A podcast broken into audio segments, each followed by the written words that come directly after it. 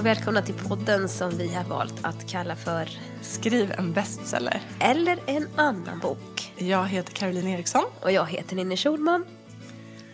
Och här sitter vi med ett paket näsdukar på bordet mellan oss. Ja. Och någon gammal halstablett här och lite rester av te. Ja. Ska vi berätta vad bakgrunden till detta är? Ja, det är som en parodi. Vi sitter här och snorar bägge två. Mm. Det är som Fråga doktorn eller någonting idag. Nej, vi är lite förkylda helt enkelt. Mm. Och inte minst du. Inte väl... minst jag. Ja, det blev ju ingen Vasalopp. Nej. Så himla ja. Alltså verkligen maximal otur. Vad är det för, apropå slut som vi pratade om? Ja, vad är det för slut? Det var ett jädra dåligt slut. Ja. Nej, jag var väldigt, väldigt, väldigt sjuk i helgen. Kräktes och snora och hosta. Och, jag tog mig inte ur sängen på hela lördagen. Så att det var inte aktuellt att ställa sig på någon startlinje på söndagen. Och jag var jätteledsen. Ja. Jätteknäckt. Men nu är jag så... Jag vet inte. Nu vill jag bara bli frisk. Nu kan jag skratta åt också. Men det var faktiskt inte något vidare. Nej, gud, det förstår vi. Ja. Men du är också lite dålig. Ja, jag har fått lite halsont här. Så att jag bara hoppas att det ska inte bli allt för mycket. Nej, för du ska iväg imorgon. Precis, jag ska åka till Oslo. Ja. Jag ska till Krimfestivalen i Oslo. Vilket ska bli väldigt spännande. Det är ju faktiskt min första utlandslanseringsresa. Så på det sättet är det ju jättespännande. Men det är också... pirrigt. Alltså, jag är ju ganska nervös. Jag vet inte riktigt vad jag ska förvänta mig, så att jag försöker att förvänta mig så lite som möjligt. Nej, men spännande och kul och pirrigt. Men det är en jättemysig festival. Ja, precis. De är jätterara, de där norrmännen som har den där festivalen. Ja. Ja, men det låter ju betryggande. Det är bara att åka med och njuta. Så onsdag till fredag är jag där. Och så får vi se. Sitta i lite såna här panelintervjuer och sånt där ska jag göra. Jättekul. Men du, hur går det med ditt skrivande då? Har det tagit en liten paus nu då tills du... Ja, jag var ju på sportlov förra veckan. Så att då var det ju inte något skrivet alls. Vi var i Stöten och åkte slalom. Vilket jag gjorde fast jag var snorig. Så det var väl... Ja, kan jag påverka min hälsoutveckling? Kan eventuellt ha gjort det. Bidragande effekt. Ja, så det var, men det var ju härligt också. Och barnen hade det bra och så det var jättemysigt. Men jag har inte skrivit en rad då på en dryg vecka. Nej, men är du sugen på att ta nya tag? Förutom bortsett nu att du är trött och sådär. Men känner du dig att på andra sidan den här... tröttheten och snuvan och så. Ja. Finns det ett sug att fortsätta? Ja, det finns det. Definitivt. Jo, men det gör det. Hur långt har du kommit nu? Kan du se ungefär om du liksom är halvvägs eller? Nej, halvvägs är jag inte. Men det är ju som det är med mig när jag skriver. Att först så skriver jag och sen hoppar jag fram lite och skriver på och så kommer jag på grejer. Men jag måste säga att om man jämför med tidigare böcker så känner jag att jag har mer koll på historien nu i det här stadiet. Och vändningarna och slutet och så. Så att jag har en väldigt klar struktur. Och i början har jag också skrivit mycket liksom, riktig text. Så att jag längtar jättemycket efter att verkligen få... bli frisk och kunna tänka klart och sätta mig och producera text i den här strukturen som jag har. Alltså. Men för dig då? Du har också haft sportlov? Jag har också haft sportlov, ja. Och det var väldigt skönt. Otroligt välgörande. Och som sagt, nu åker jag iväg till Oslo. Men jag har hunnit i alla fall göra en struktur, också en form av struktur för min redigering. Som jag har liksom påbörjat lite grann, men nu blir det ju på allvar sätta sig. Så att från och med nästa vecka så kommer jag att vara helt inne i det. Och det har svajat lite fram och tillbaka hur det känns och sådär. Men just nu känns det bra. Och sen är det alltid svårt att överblicka. Med redigering är det alltid svårt att överblicka hur mycket tid det kommer att ta. De här justeringarna och bearbetningarna som man vill göra. Det är jättesvårt att tidsätta. Vilket gör att det per definition ju blir en stressfaktor. Man tänker 3 eller 4 veckor, ja, hur mycket är det? Alltså, räcker det? Eller hur långt kommer jag ha hunnit? Kommer jag vara klar? Just. Och så. Så att, det får vi återkomma med. Ja, vi håller ju koll. Vi håller koll, ja. Precis. Vecka för vecka, hur det går. Yes.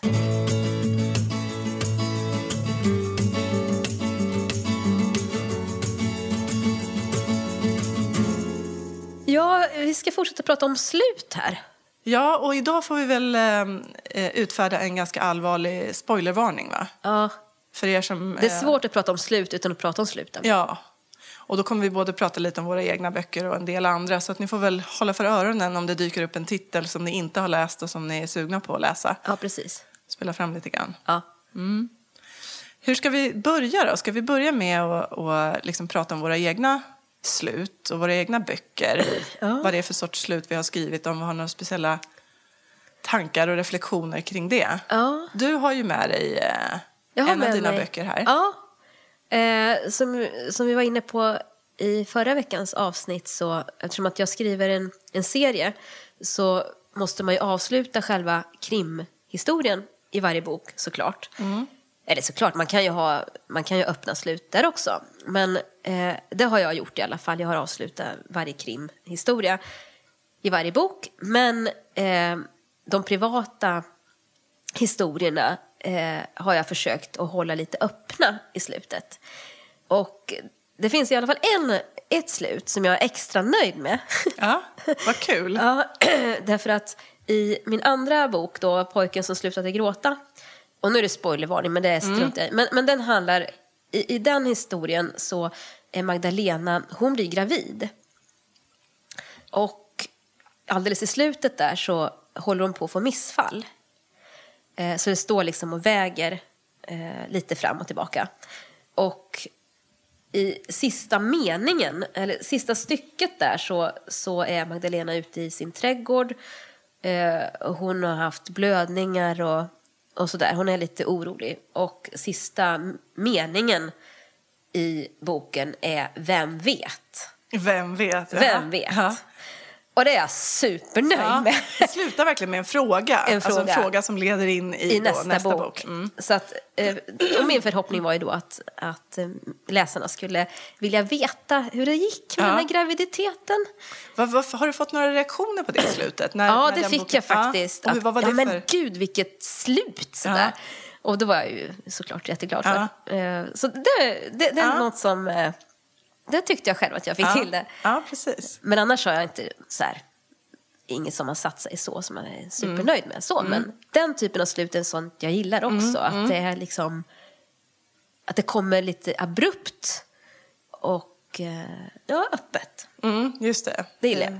Öppna för lite, ja, men att läsaren kan få undra lite. Ja. Över någonting som inte egentligen är en central detalj i själva handlingen ju, utan som mer rör kanske karaktärernas framtid och sådär. Precis. Men du då? I dina böcker? Ja, har du någon favorit? Ja, jag vet inte. Jag tänker att jag har liksom skrivit 3 ganska olika slut på de spänningsromaner som finns ute hittills. I Djävulen hjälpte mig så... Ja, det är ju en klassisk... Liksom, det är ju en tragedi, hela den berättelsen. Det måste man säga. Ja, så är det ju.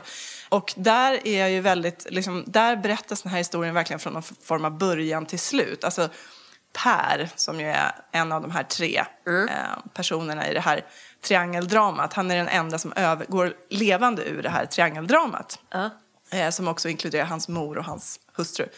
Och den här boken följer honom från hans barndom och sen slutar den när han dör. Så att den har jag verkligen liksom följt. Det är ju inte kanske den mest givna dramaturgiska modellen att följa ett liv från dess början till dess slut. Men det är i alla fall, det var så jag gjorde där. Sen med Inga gudar jämte mig, då hade jag ju jag har ju lite förbläss för lite öppna slut. Sådär. Och där tyckte jag ändå att för den handlar ju om den här...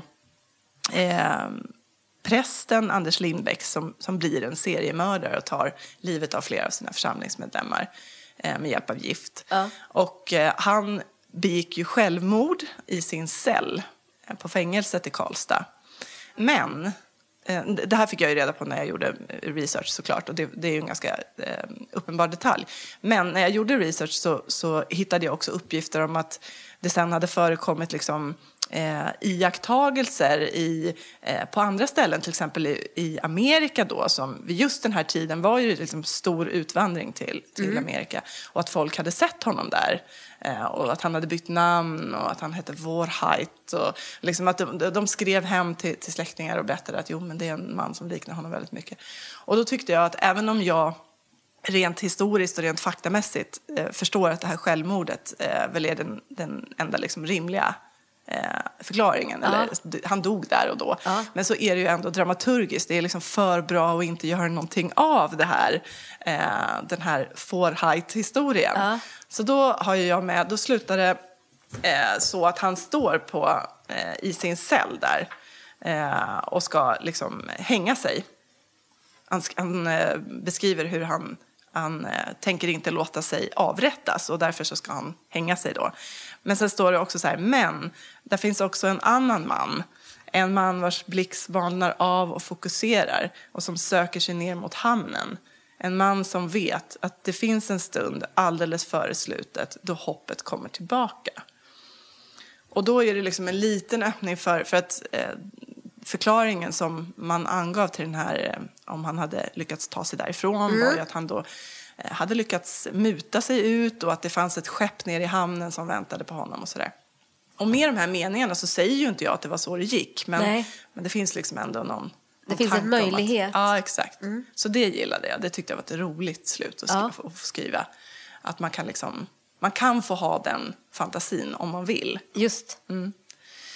Och sen med de försvunna så var det också, det är ju en avslutad historia, men som jag pratade om lite grann i förra avsnittet där, så är det ju flera som har frågat mig, som har läst, att kommer en uppföljare? Just. Till min förvåning då. Men, och det handlar om att man inte riktigt vet vad som kommer att hända med de här personerna. Om det är någon som, ja, hur det ska gå för den här Alex som jag har varit, den axå icke-sympatiska mannen i den här berättelsen. Väldigt, väldigt osympatisk. Och det finns väl en tanke om att han kanske nu blir hämnad på av någon.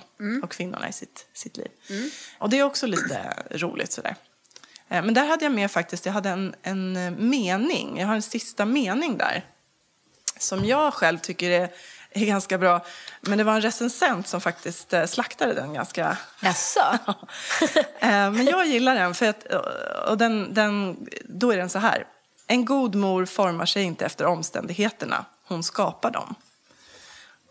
Och jag gillade den meningen därför att det på något vis tangerar temat för hela den här boken. Alltså det handlar om kvinnor, det handlar om moderskap, det handlar om kvinnor som har blivit förtryckta och varit i olika destruktiva förhållanden och som tar sig ur det där. Som liksom inte formar sig eller anpassar sig, utan som själva skapar sitt öde på olika sätt. Inte alltid sådana sätt som man kanske ska uppmuntra, ibland våldsamma sätt, men ändå någonting som är. Och jag gillade det där för jag tyckte det sammanfattade boken på ett bra sätt. Temat, ja. Som sagt, alla var inte förtjusta. Det var någon recensent som hade väldigt roligt åt just den formuleringen. Okej. Okay. Men så kan det vara. Så kan det vara.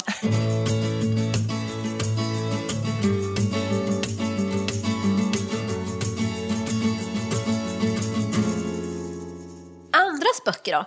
Alltså, jag funderade på det här, för vi pratade förra gången om att vi skulle prata om, tror jag, lyckliga slut och olyckliga slut och sådär. Jag har inte tagit fram några sådana exempel. Nej. Men ska vi bara så här rent generellt då säga någonting om, så är man väl olika vad man gillar där. Jag tycker inte att olyckliga slut behöver vara, vissa gillar verkligen inte det.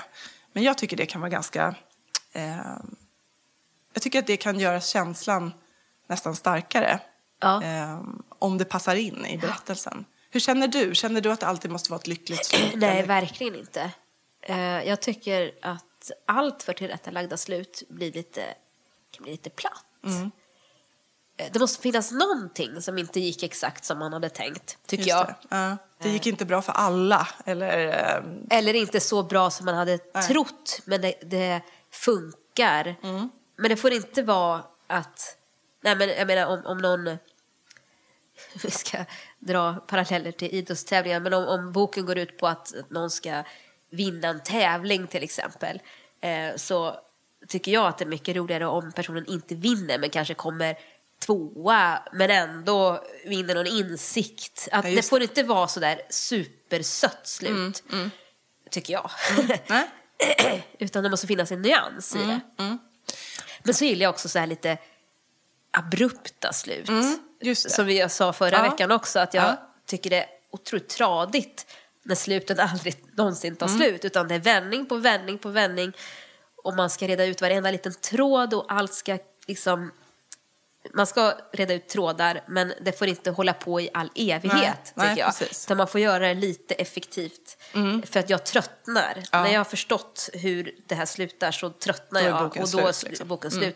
Och då får man göra det lite snyggt, tycker jag, lite effektivt. Och gärna lite plötsligt. Tycker jag. Ja, men jag gillar också sådana slut. Det faktiskt kom jag på när jag stod och tittade i min bokhylla. Att det jag gillar är nog just gärna ganska dramatiska slut. Alltså det behöver inte vara den här avklingande känslan, utan de kan få sluta ganska tvärt i någonting som är ganska dramatiskt. Jag har några exempel. Ska jag dra dem? Ja, gör det. Som sagt, spoilervarning, kör vi ju hela avsnittet här. Den första boken är en bok av Karin Fossum som jag gillar väldigt mycket. Som heter Jonas Äckel. Jag undrar om inte vi har pratat om den vid något tillfälle tidigare. Jag tror att jag har. Jag gillar den också för ganska många år sedan. Väldigt osympatisk huvudperson. Och det hörs ju på efternamnet. Det passar honom. Det här handlar ju alltså om den här mannen som då är ganska märklig och obehaglig, Jonas Äckel. Och så träffar han ju då en Lilian. Och hela den här boken de är ganska lite tragiska båda två egentligen. Men de träffas och så inleder de en relation. Och jag undrar om det inte är så också faktiskt att de gifter sig på slutet. Eller när det närmar sig slutet. Men de har ju en väldigt obehaglig relation. Den blir liksom inte bra. Nej. Och han tycker ju allt sämre om henne. Och sen så slutar den här boken då med att hon kan inte simma. Och det vet han.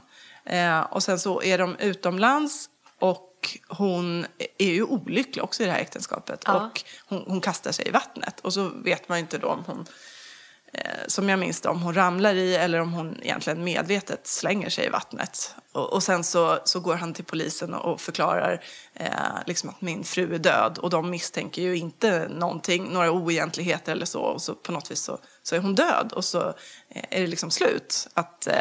Och han på något vis upplever en befrielse då. Att nu var hon ju borta. Så, och den slutar verkligen så.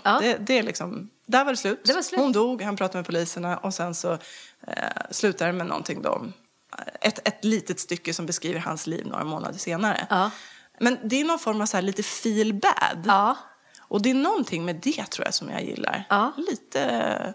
Jag har någon liten böjelse för det morbida eller lite feel bad. Fast på ett härligt sätt liksom. Det ska vara snyggt gjort sådär.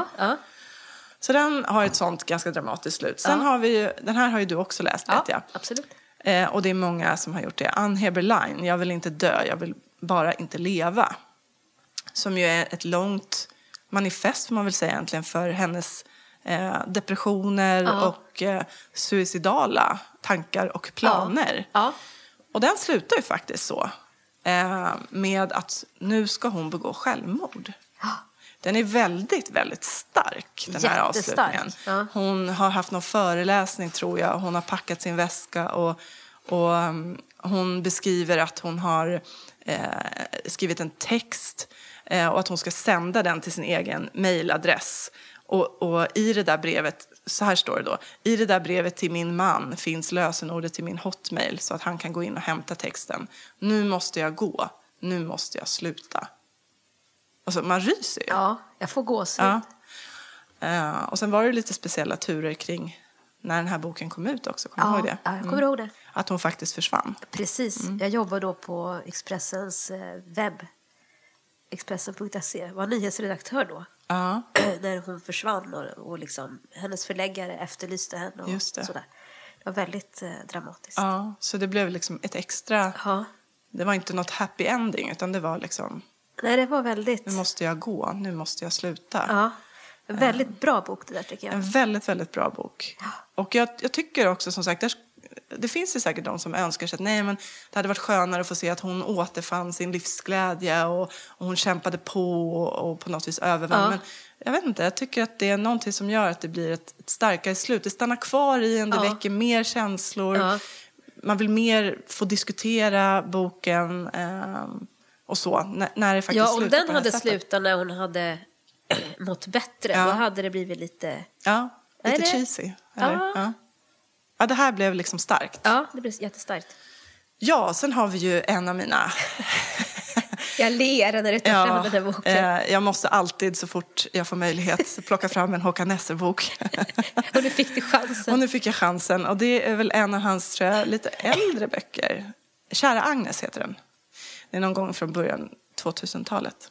Och den här handlar om två... Det här var väldigt länge sedan jag läste den. Så att jag får nog hålla mig ganska... på en översiktlig nivå här. Men det är två väninnor i alla fall. Som har liksom ouppklarade saker emellan sig. Och den ena kontaktar den andra för att få hjälp med någonting. Jag hoppas jag inte säger fel nu, men det är ungefär så här. Men det visar sig sen då att hon hela tiden planerar en hämnd.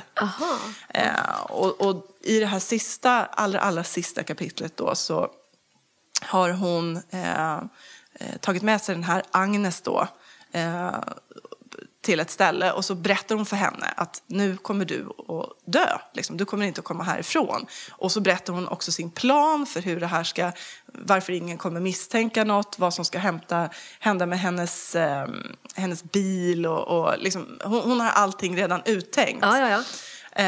Och så hon skriver det här i ett brev så att Agnes då läser det här brevet. Det är det sista som händer i den här boken. Och på sista sidan då så står det...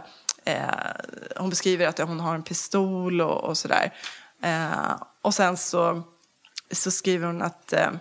när du har läst färdigt, när du lyfter blicken, då kommer jag att skjuta dig. Och sen slutar det så här då. Det här är sista sidan. Det här är det sista ögonblicket i ditt liv. Lyft blicken, Agnes. Se på mig nu. Och sen är det slut. Nu fick jag också rysningar.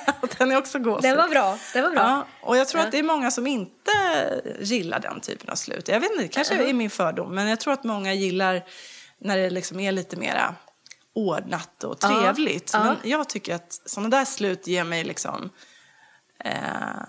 rysning av både olust och välbehag. För det är så snyggt gjort det på något vis. Ja, väldigt. Och det är ju verkligen så som du säger. Inte det här...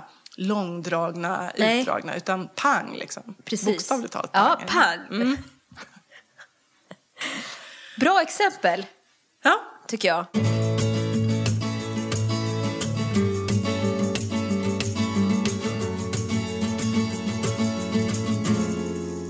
Vi har lite andra böcker där också. Ja, precis. I mer feel good-genren. Exakt. Vi har ju båda läst... jag har tagit med två böcker. Eller tagit med, det låter ju väldigt för mig. Jag har gått 20 meter från bokhyllan till köksbordet. Och det är i alla fall två böcker av samma författare. Nämligen David Nichols. Som vi också har pratat om förut. Precis. Ja. Och den ena boken här, Vi, har vi ju pratat om förut. Men den kan vi prata om igen. Den kan vi prata om många gånger. Ska du... jag läste ju den för typ 3-4 veckor sedan. Och jag tänker på den nästan varje dag. Ja. Läs den. Ja, läs den. Ja, alltså den är så underbar. Man skrattar på nästan varje sida. Eller ler stort. Och så är den jättesorglig samtidigt. Ja, verkligen. Ja, den är underbar. Och den har ju liksom den här humor. Jag tycker ju att...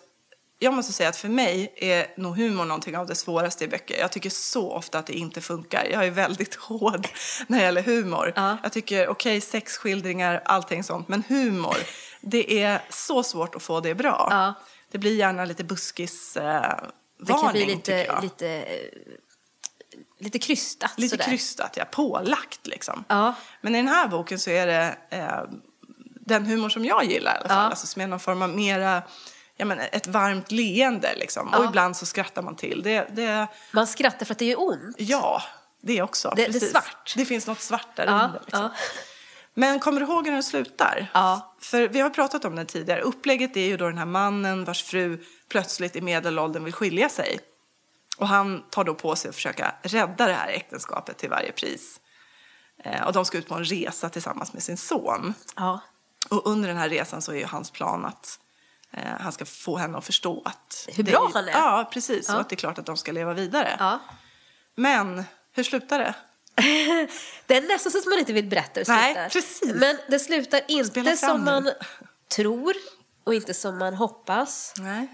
Det slutar väldigt, väldigt sorgligt på ett sätt. Mm. Och på ett annat sätt väldigt fint. Väldigt fint. Positivt. Mm. Ja. Och den slutar väldigt abrupt. Mm. Varje kapitel har små rubriker. Just det. Och det slutar med att det är bara en rubrik. Och sen är det inte ett ord i kapitlet. Men rubriken säger allt. Rubriken säger allt. Och sen får man i sin egen fantasi fylla i det här sista kapitlet och fortsättningen. Ja. Jag tycker det var jättefint slut. Ja, det är det. Jag slog ihop boken med någon alltså det var sån... Jag kände att jag hade rest med någon väldigt intelligent människa som bara satte av mig någonstans tryggt liksom. Mm. Och jag bara, vad har jag varit med om för något? Det var så underbart. Mm. Och som sagt, oväntat på många vis liksom. Mm. Det gjorde ont. Mm. De sista, eller det gjorde ont då och då hela boken. Men det var väldigt, det var inte enkelt alls. Nej, precis. Hade många bottnar. Mm. Och många funderingar och som man kan fundera på. Ja. Jag ska läsa om den faktiskt. Jag ska också göra det. Jag tror att många, och speciellt lever man i en lång relation eller har gjort det, så kan den väcka mycket liksom, funderingar som också rör ens egen tillvaro och sådär. Ja. Så att det finns väldigt mycket att hämta där. Jag tänker att den lanseras ju på något vis som en... eller lanseras, men det är i alla fall så jag uppfattade det, att någon form av så här lite feel good, må bra roman, men den är liksom mycket mer. Den är mycket mer. Jag tycker det är att avfärda den. För att det är lätt man säger, ja, feel good, att det är något man skriver med vänsterhanden och så lite så här hurtfriskt liksom hurtfriska skämt. Ja. Men det här är, tycker jag, stor litteratur. Ja, varje kapitel är som ett konstverk nästan. Mm. Tycker jag. Ja. Så nu övergår det här avsnittet till en total hyllning. Nej men faktiskt liksom, nej, jag tänkte det när jag läste ett kapitel. Vet du hur lång tid har tagit att skriva den här fantastiska lilla texten? För varje kapitel är inte så långt. Men det är liksom så, det är så detaljrikt. Ja. Precis. Och som sagt, för att återvända till det här med slutet nu då, i alla fall. Så just oväntat är väl nyckelordet här. Ja. Och jag upplever att det är oväntat. Men på sätt och vis, när man sen då ser tillbaka på vad som har hänt tidigare. Ja. Och som har hänt längs vägen, så känner man oväntat, men på något vis ändå ofrånkomligt. Ja, hade det slutat på något annat sätt hade jag blivit besviken. Ja. För då hade hela den där resan varit helt onödig. Ja, så han har liksom byggt upp för det här slutet. Ja. Och nu kommer bryggan som jag letar efter för att komma då vidare till nästa bok. Ja. Som ju också är av samma författare som sagt. Kom den före eller efter? Den har kommit före, det är en dag. Ja. Och det var väl egentligen hans stora genombrott, tror jag, David Nichols. Den blev ju också film. Ja. Den handlar om två ungdomar, de är vänner. De tillbringar en natt tillsammans. Nu ska jag se, vad heter de nu? Emma och Dexter. De tillbringar en natt tillsammans... sista natten liksom mellan universitetet och det att vuxenlivet tar vid. Då har de en natt tillsammans som pratar om livet. Och de är liksom på väg att bli mer än vänner. Men det blir inte riktigt så. Och sen så får man följa dem då under 20 års tid. Ja. Men det speciella med upplägget i den här boken är att man följer dem bara en dag om året. Så att det är alltid den 15 juli tror jag. De träffas då den 15 juli och sen så... så varje kapitel är liksom... Då har man hoppat fram ett år. Ja. Då är hela tiden den 15 juli. Men så är det ett år senare. Och ibland är det då Emma som berättar och ibland är det Dexter. Och hela tiden, ja, det är någon form av, det är lite när Harry möter Sally-grej över det. För att det handlar om de här två, de är vänner. Det finns någonting, det finns en antydan till att de kanske skulle kunna bli ett par. Men de är hela tiden otajmade. Hon vill mer än vad han vill. Men sen börjar ju han vilja och då passar det inte riktigt i hennes liv och sådär. Mm. Och sen så då, spoiler alert, så på slutet då så äntligen så får de ju varandra. Och nu är de ju då 40 år, tror jag. Och det är ju det man har gått och väntat på i hela den här boken. För de har ju hela tiden, alltså hindren har ju hela tiden funnits där. Så här, här har man ju verkligen väntat på att nu äntligen ska de få varandra. Och så får de det. Men, och det är nu det då kommer slutet. Det slutar inte så. Utan det slutar med att då dör hon. I en olyckshändelse. Och det var för mycket. Ja, jag tycker även för det. Dig. Ja, det var magstarkt även för Caroline. Faktiskt, därför att det var liksom ingenting som hade byggts upp för. Dels blir det som någon form av dubbla slut. Ja. Egentligen för mig är den här berättelsen slut när de äntligen hittar varandra. Ja. Därför att det är det man har känt att, men gud, kan de inte bara liksom få bli lyckliga och kan inte bara de här missförstånden få reda upp sig och sådär. Ja. Och så när det då till slut gör det, då har man ju fått den här urladdningen som man har längtat efter som läsare. Och då är man då är jag färdig. Liksom. Ja. Då har jag fått den här urladdningen och så går jag ner i någon form av så här avklingning och så bara, pang, så dör hon. Det blir liksom, jag kan inte... Det blir fel. Ja, det blir som att... Jag vet inte, jag förstår att han har tänkt då att det blir också ett oväntat slut. Och det finns någonting... Tror du att han skrev till det efter? Ingen aning faktiskt. Men jag tänker hur olika det är. Båda de här två sluten är oväntade. Ja. Men i den här så funkar det så himla bra. Därför att, som jag sa, jag tycker att det är oväntat men på något vis ändå ofrånkomligt. Ja. Medan det i en dag är både oväntat och... väldigt oförtjänt, om jag säger så. Ja. Jag tycker nog att man alltid måste... Karaktärerna i en bok ska alltid, inom citat, förtjäna sitt slut. Ja. Även om det är ett olyckligt slut eller ett lyckligt slut så ska det finnas någonting som de själva har... Liksom, de har gjort vissa val, de har varit med om vissa saker och därför blir det som det blir lite grann. Det kan inte bara komma liksom in en lastbil från sidan. Nej, precis. Så känns det. Ja. Så funkar verkligheten, men så funkar inte fiktion. Alltså, så tänker jag. Så att därför blir det här slutet, tycker jag, lite fel. Ja. Mm.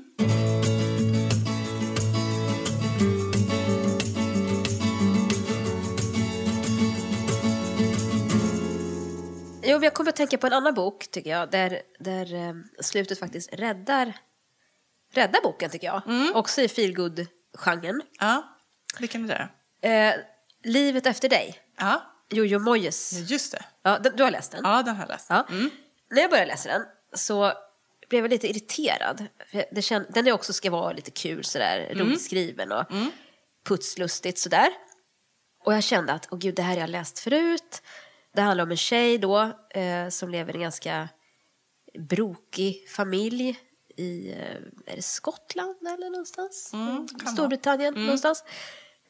Och hon trasslar sig fram mellan olika jobb och så. Och sen så får hon ett jobb då som personlig assistent åt en rik men väldigt svårt skadad man. Som har blivit skadad i en skidolycka, tror jag. Eller något sånt. Han är var en friskus. Är det inte någonting att han är det, men just själva olyckan är en motorcykelolycka? Ja, så är det nog. Ja. Just det. Är något så här just det. Ironiskt liksom. Ja, men precis. Ja. Så var det ju. Han blev påkörd eller någonting. Ja, precis. Så han ligger förlamad i sitt hem och hon ska ta hand om honom då. Och jag kände att han var så här sur och deprimerad. Och jag kände att det här har jag läst förut. Så förutsägbart. Nu kommer hon där som ett yrväder och så får hon livsandarna återvända. Bla, bla, bla, tänkte jag. Ja. Så jädra tråkigt. Men det slutar inte alls så. Nej. För han har bestämt sig för att han ska åka till Schweiz och få till sån här självmordsklinik. Just det. Berättar han för henne. Och då tror man också att det kommer du aldrig göra. Nej, det kommer inte hända. Nej, för hon inleder ju då någon form av liksom kamp för att så här, då ska hon visa honom livet liksom, och att det är värt att leva och så. Ja, hon blir förälskad också och det är väl liksom ömsesidiga känslor på något sätt också. Men han genomför ju det här. Mm. Han åker dit. Och det är ju fruktansvärt sorgligt. Ja, det är verkligen. Det är så... Åh gud, vad hemskt det var. Ja. Och vad bra det var. Ja, precis. För det... Och bara för att det verkligen slutar så stannar den boken kvar hos mig. Och jag tycker jättemycket om den. Mm. För att den är så fin. Ja. Så den här tramsiga inledningen, jag förlåter allt. Mm. För att det var också ett oundvikligt slut. Hade slutat med att han blev glad och de levde där, då det hade varit jättetrist. Liksom. Ja, precis. Nej, men det är någonting med det där. Att det är oväntat, men på sätt och vis då ändå... Historien kräver det. Ja, historien kräver det. Ja. Bra. Ja. Nu hoppas jag att vi förstör jättemånga läsare. Det blev sådär, men jag hoppas att ni har, liksom, jag har nämnt en titel som ni vill läsa, att ni har hållit för öronen. Ja, precis. Och att ni kanske ändå läser vissa av de här böckerna. Ja, för de flesta. Väldigt bra. Ja. Mm. Och har mer att ge än bara även om man vet slutet. Ja, för det pratade vi också om förra veckan, hur viktigt ett slut är. Mm. Egentligen för hela upplevelsen. Och egentligen är det inte så stor. För att det mesta är ju inte slut. Nej, och att man kan säga att bara för att man vet slutet på en bok betyder inte att man inte ska läsa den. Nej. Det finns mer att hämta många gånger. Titanic var en bra film, fast vi visste hur den skulle sluta. Ja, men precis. Där har vi det ultimata tragiska slutet. Men ändå med någon liten... positiv. Världens bästa film för övrigt. Förutom Dirty Dancing. Ja, hörni, ni hör. Nu, nästa gång blir det filmpodden. Och Fråga doktorn eller en liten blandning. Men, nej, men innan vi glider iväg allt för långt åt, eller glider ner i diket, kanske vi ska avrunda här då. Ja. Nästa gång har vi en gäst med oss. Ja. Som heter Annika Wenström. Ja. Och det är en av de gäster som vi har bjudit in via Skrivarakademin. Precis. Folkuniversitetet. Hon är en av lärarna där. Yes. Som ska komma hit då. Och också författare själv. Japp. Ge oss tips och prata om slut. Precis. Och så ska vi också tipsa om att vi på vår Facebook-sida har ett inlägg där vi hoppas att ni som lyssnar kan hitta varann lite grann ute i landet. Vi har ju varann och som kan peppa och vi kan peppa och stötta. Mm. Men det är ensamt att skriva, så att det kanske sitter några personer i samma stad som skulle kunna ha väldigt mycket utbyte av varann. Så att gå in där och var inte fega. Våga skriv. Våga stå för ett skrivande. Ja. Ja. Våga ta hjälp. Precis. Eller hjälp, men man kanske har någon. Man kanske vill att någon ska läsa en text man har skrivit, eller bara hitta någon som förstår det. Precis. Och som sagt, det är jättefint om man kan hitta att man bor nära varandra, men det kan ju också vara att man hittar varandra på nätet och har kontakt där och så. Men det står en rubrik där, specialinlägg, skrivkompisar eller någonting sånt, så att man kan bara scrolla ner och så hittar man det. Så kan man skriva någonting i kommentarsfältet eller kontakta någon annan som man tycker det verkar spännande där. Precis. Så det hoppas vi att några av er ska ta möjligheten att göra. Mm. Och fortsätt ställa frågor till oss också. Just det. Gången efter det sen så har vi ju frågor och svar igen. Och då är det ju ett, så att säga, vanligt frågor och svaravsnitt. Utan gäst. Mm. Vi har redan en hel del frågor. Men passa på. Ös på. Frågor om slut, hur man skriver slut eller helt andra saker. Ja. Ja, men då så, vet du, nu har vi faktiskt, när det här avsnittet släpps så har vi faktiskt, det är lite av en milstolpe. Det är 30:e avsntet. Nej, det är bara 10 kvar. Ja, precis. Oh. Så man börjar känna det, slutet närmar sig. Ja. Så att, men vi är jätteglada att ni finns där ute, att ni lyssnar och att ni hör av er när ni har frågor eller tankar eller så. Vi tycker om er helt enkelt. Ja, det gör vi. Väldigt mycket. Tack ska vi säga också till Timmy Strandberg på poddbyrån, som ju klipper och mixar våra avsnitt. Och Josh Woodward för musiken. Du ska hem och krya på dig. Jag ska också krya på mig, så ska jag packa till Oslo. Precis. Så hörs vi igen nästa vecka. Ja, ha det bra. Hej, hej. A sticky summer's day in Shepherdstown. An eagle in a thermal is a circle around, like a tire on a bike rolling down Columbus Street. But Katie got a little her eyes and her arms unfold, and she looked to the skies and said, I'm gonna learn to fly around with you, yeah. She jumped up high and she fell on the ground and skinned her little knee and made a horrible sound. She got right up and she tried it again, and smiling all the way with her unstoppable grin. Take time, do what you're gonna do, and just smile, you're gonna see it through. Your wings are gonna sprout and lift you off the ground. Oh no, take time, do what you're gonna do. Just smile, you're gonna see it through. Your wings are gonna sprout and you will learn to fly.